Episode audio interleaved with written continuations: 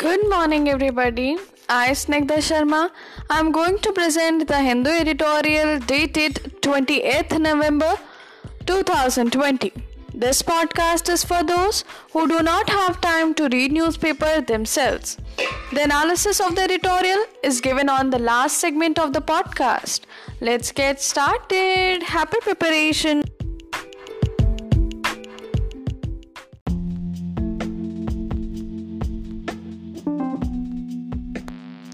The first article of the day is A World in Chaos and a Moment of Truth.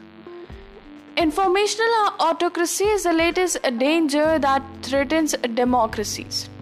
This article is written by M.K. Narayanan. Change is the essence of time.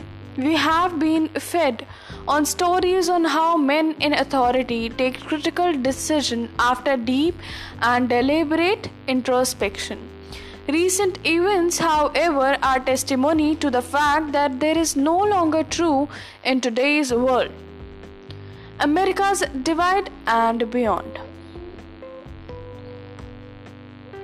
The presumption that existence of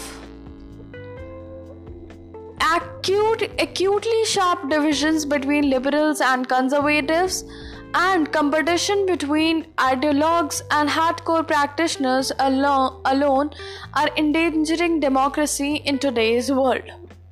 Would hardly the correct.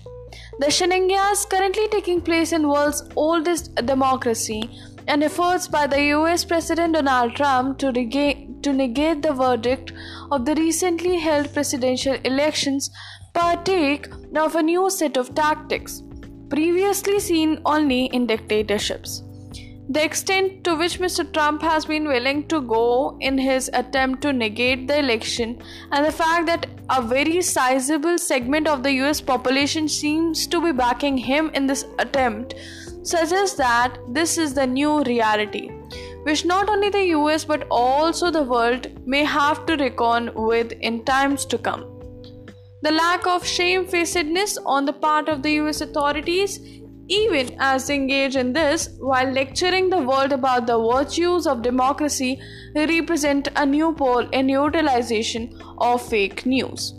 The specter that confronts democracy today is a grave one.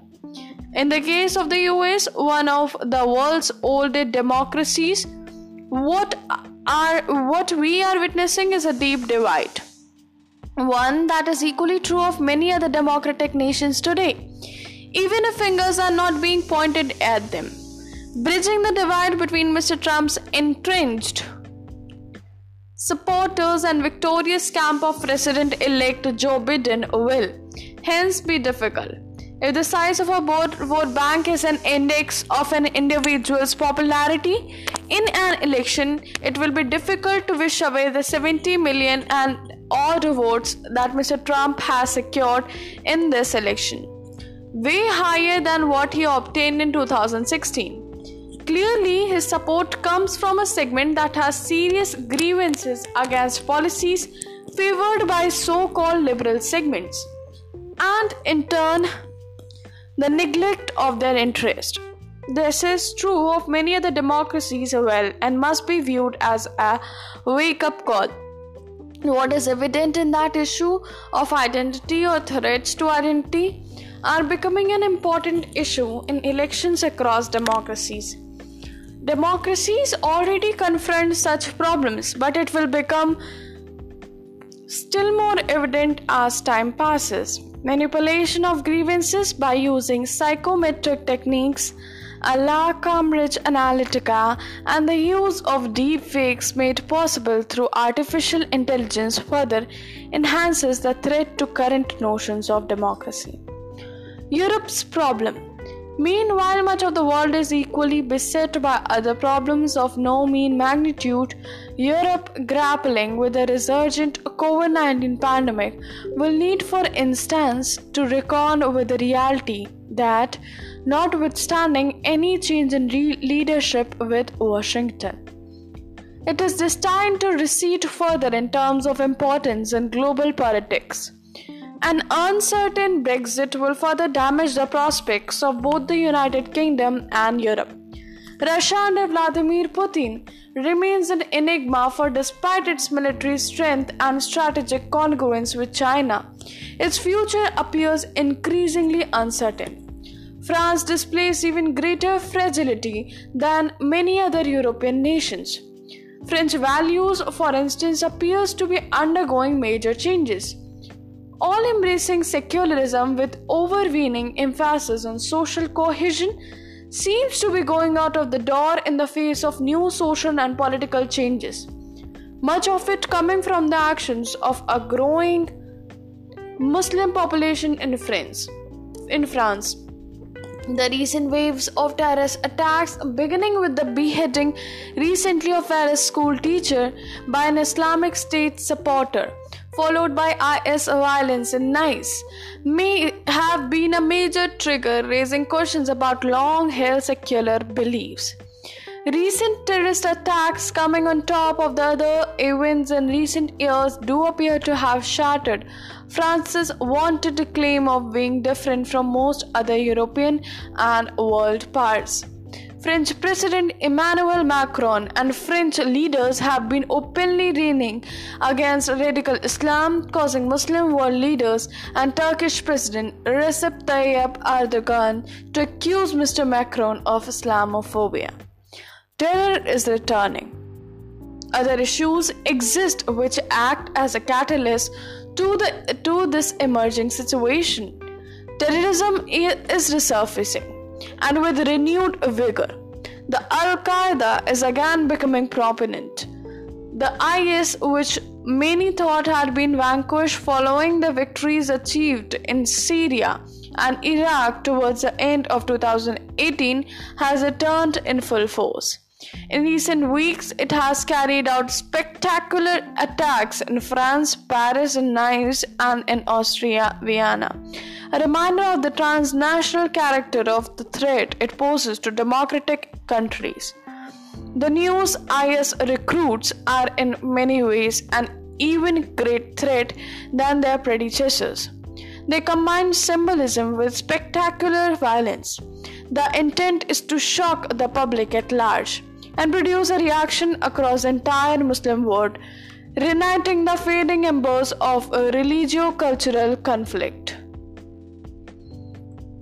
Alongside this is a growing concern across the globe about increasing efforts to manipulate information in order to perpetuate powers. Dictatorship and authoritarian regimes were previously accused of resorting to such tactics, but these tactics are no longer confined to repressive regimes. Manipulation of information and also events to achieve certain desired end is becoming the stock in trade of many a democratic regime as well. Mr. Trump's claims while still in office that he is the winner in the just concluded US presidential elections and that a fraud had been committed on the voting public by his opponent have a great deal of resonance given his status and authority. Many democratic nations today resort to manipulating data to support or prop up the government's version of events. Informational autocracy is hence the latest da- danger that threatens democracies. The issues in India. India's democracy has its own problems, though of a dissimilar kind. In some regions, especially where midterm elections are scheduled, as in West Bengal, the atmosphere today is highly polarized. Meantime, while the COVID 19 pandemic might have reduced the intensity of protests, the ghost of the Citizenship Amendment Act and the National Register of Citizens have by no means been laid to the rest. Jammu and Kashmir is witnessing a kind of surface calm, but beneath this there are evident tensions. Aggravating the situations are Pakistan's efforts to push in terrorists in even larger numbers, leading to a large scale casual casualties, especially among the Indian Army and the security forces personnel. At the political level in Jammu and Kashmir, new equations are being forged for further confrontation, as evidenced by setting up of seven-party People's Alliance for Gupkar Declaration. India's external environment remains uncertain.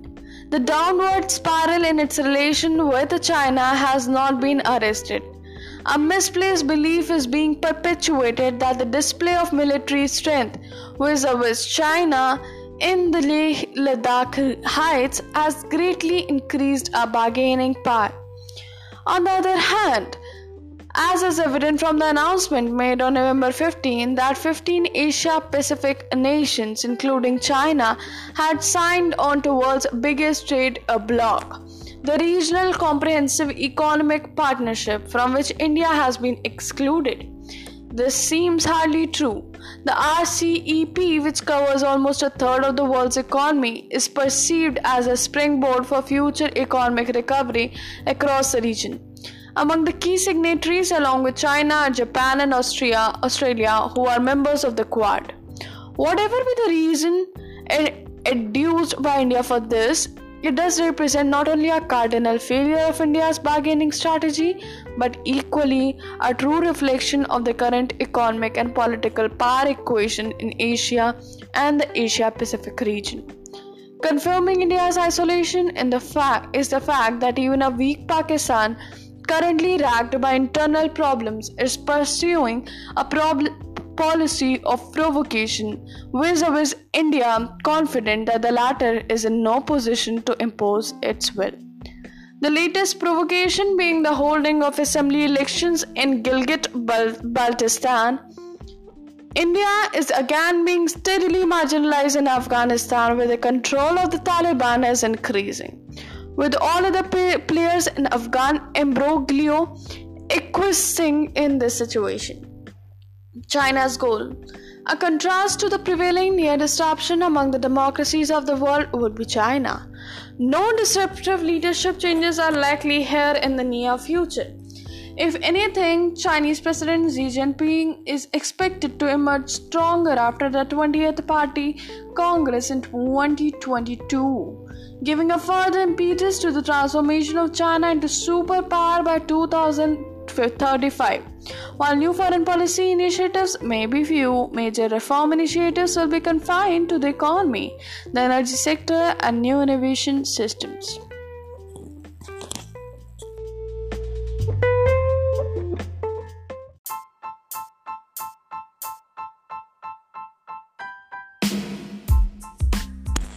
The next article of the day is India's mask of economic liberalization is liberalism is off. Trade, pro- trade protectionism seems to be the official policy, with the government following the path of its ideological learnings.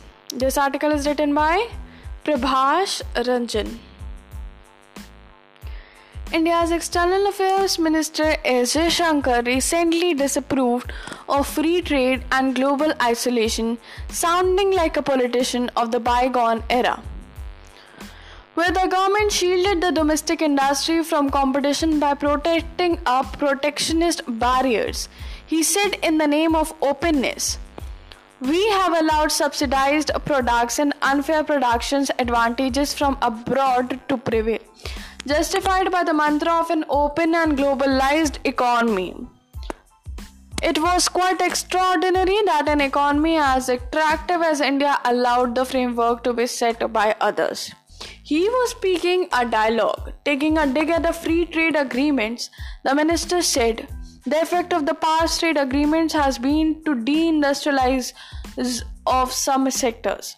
The fact that these observations were made just a day before 15 countries of the India Pacific region signed on November 15 the Regional Comprehensive Economic Partnership RCEP agreement, the largest regional trading arrangement, is no coincidence. Coincidence. The minister tried hard to rationalize the government's decision to walk away from RCEP last year. However, if there are several flaws in Mr. Jaishankar's argument. Rhetoric versus reality. First, by refusing to sign RCEP, a sign of weakness, not boldness, India is now truly at the margin of the regional and global economy. With the trade multilateralism at WTO remains sluggish. FTAs are the gateways for international trade. By not being part of any major FTA, India cannot be a part of global value chains. India's competitors, such as East Asian nations, by virtue of their being embedded in mega FTAs, are in far superior position to be a part of global value chains and tra- attract foreign investment. Second, has India embraced economic openness that Mr. Jaishankar laments about? While India is surely a much more economy than it was three decades ago, Globally, India continues to remain relatively close when compared to other major economies. According to the WTO, India's applied most favored nation India's applied most favored nations import tariffs are 13.8%, which is the highest for any major economy. Likewise, according to the United Nations Conference on Trade and Development, on the import restrictive index, India figures in the very restrictive category. From 1995 to 2019, India has initiated anti dumping measures 972 times, the highest in the world, seriously endeavoring to protect demo- domestic industry. Third, in blaming FTAs for the woes of India's manufacturing, the External Affairs Minister is contract contradicting his own government's economic survey presented earlier this year, which concluded that India has benefited overall from FTAs signed so far. Moreover, impugning FTAs for deindustrialization means being oblivious to the real problems of India industry, Indian industry, which is a lack of competitiveness and absence of structural reforms. Fourth, the, uh, the external minister, following the finest traditions of the Narendra Modi government, criticized the past governments for compromising India's interests by doing business as per the framework set by others. However, he did not share why his government utterly failed in the last six years to convince 50 other RCEP nations about framework that would be advantageous to India. Finally, in criticizing economic openness and globalization, the External Affairs Minister wholly ignored the fact that India has been one of the major beneficiaries of economic globalization, a fact at, attested by the IMF. Post 1991, the Indian economy grew at a faster pace, ushering in an era of economic prosperity. According to The Economist and Professor Arvind Panagariya, poverty in rural and urban areas, which stood at close to 40% in 2004 to 2005, almost halved to about 20% by 2011 to 2012. This was due to India's clogging an average economic growth rate of almost 8% with international trade with the major engine of progress. Economic liberalism, illiberalism, economic illiberalism. The comments of the inter- external affairs minister gives us a window to understand the larger ideological moorings of the Narendra Modi government on free trade. When Mr. Modi became the prime minister in 2014, it was widely perceived that while his government might be socially conservative, it would be economical liberal and advocate globalization and free trade. This was even though all ideological gurus of Sangh Parivar, whether Deen Dayal Upadhyay or Dattopant Thengadi, championed Swadeshi versus Videshi. Over the last few years, the Narendra Modi government has started walking on the path shown by its ideological gurus.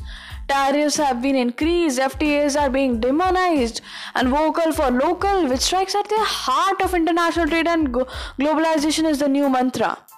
The Prime Minister's desire to make India a global destination for foreign investment is a pipe dream because it is naive to expect foreign investors to be gung ho about investing in India if trade protectionism is government's official policy.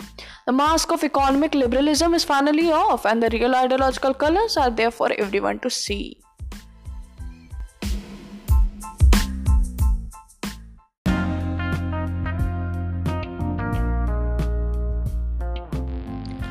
Article of the day is another bailout. Overall banking sector health is a concern despite the RBI's preemptive rescue efforts. RBI's uh, decision to recommend the imposition of one month moratorium on Lakshmi Vilas Bank and almost simultaneously announced a draft scheme of amalgamation that entails the Indian unit of the Singapore government controlled DBS Bank taking over the capital staffed private lender marks a welcome intervention by the banking regulator. The well choreographed move will protect the interests of depositor, depositors and employees, while shareholders will see the value of their holdings written off once the merger is operationalized. Coming just about eight months after another flailing private lender, Yes Bank, was rescued by an RBI orchestrated capital infusion, the Karur based bank's proposed bailout signals that the regulator is keen to proactively step in towards off risk to wider financial sector stability. That the LVB had become a candidate for regulatory intervention was evident after its continuous losses steady erosion of its net worth and inability to raise fresh capitals to bolster its balance sheet. Despite being placed under the RBI's prompt corrective action framework in September 2019, the lender's finance deteriorated to the point where its gross ratio of non performing assets to capital shot up to 25.4% in March 2020 and tier 1 capital ratio turned a negative 0.8% 88% at the end of that quarter. The capital ratio subsequently worsened to minus 4.8% by the end of the September, tripping the central bank's hand. Overall banking sector health, however, remains a significant concern, notwithstanding their latest rescue efforts. On Wednesday, Gita Gopinath, the IMF's chief economist, flagged the wide-ranging damage this COVID-19 pandemic had inflicted on the global economy and warned of deeper legacy scars more steps for corporates' balance sheet and governments burdened with larger debt. For all its liquidity bolstering measures since March, the RBI now faces the prospect of having to maintain a heightened vigil over scheduled commercial banks as well as non banking financial companies and mortgage lenders, given the threat of contagion from failure here. The RBI had in its financial stability report in July pointed out that its stress test indicated that the gross NPA ratio of commercial banks could worsen to 14.7% by March 2021 from 8.5% a year earlier if the pandemic's adverse economic impact caused the GDP to contract by 8.9% in the current fiscal. In October, the bank forecast India's GDP would shrink by 9.5%, and earlier this month cautioned that lurking around the corner was a major risk of stress intensifying among households and firms that could spill over into the financial sector. The RBI has its task cut out ensuring it keeps the crucial engine of the credit ticking over as the economy strives to revive.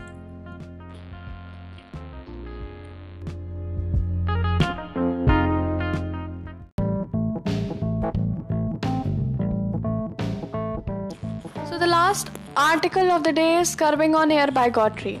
The distinction between free speech and hate speech could be at the heart of regulation. The Supreme Court poses to the Union government on the measures it can and is willing to take against communally slanted television coverage should not end in undesirable consequences. The question appears to be an attempt to elicit a commit- commencement commitment elicit a commitment to a course of action that will curb inflammatory journalism on broadcasting media. However, the court's warning is that if the government fails to explain its mechanism to deal with the problem, it would create one or its own may take that a debate down a slippery slope. The court is hearing petitions against the communal color given by the some channels to the incidence of large clusters of COVID 19 infections among those who attended a Tablighi Jamaat event in New Delhi. The portrayal of the participants as international super spreaders was vicious and motivated. Curiously, the center seems reluctant to intervene while the court seems to be battering for greater media regulation.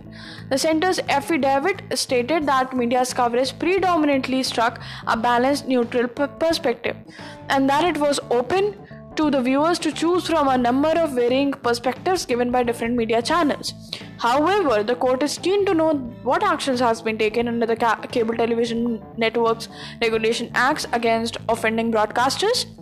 One hopes that the center's position arises from a commitment to media freedom and is not based on partisan leniency towards channels that peddled a certain narrative that suited its interests. The court ap- appears unconvinced that the present mechanism of self regulation, the National Broadcasting uh, Standards Authority, is effective. It would be in order if the self regulation mechanism deals with departures from normative mecha- journalism and the government is in any case empowered under the act to prohibit transmission of programs that violate the programs or advertising codes and even an entire channel in public interest. Section 20 in the past channels have been asked by the I&B ministry to take some programs of the year.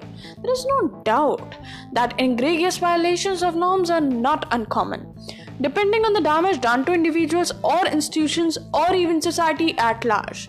There is enough scope for actions under the penal law. However, there is a class of violation of norms in broadcasting that stands apart. The case of Sudarshan News, which began a series that propagated hate against Muslims, is a flagrant example. The government has merely administered a caution to the channel and uh, asked it to moderate the content of future episodes and avoid breaching the program code. In September, while ordering the suspension of further episodes, the court distinguished between free speech and hate speech. The distinction should be at heart of any order creating a new mechanism, if at all one is needed to deal with broadcast media excesses.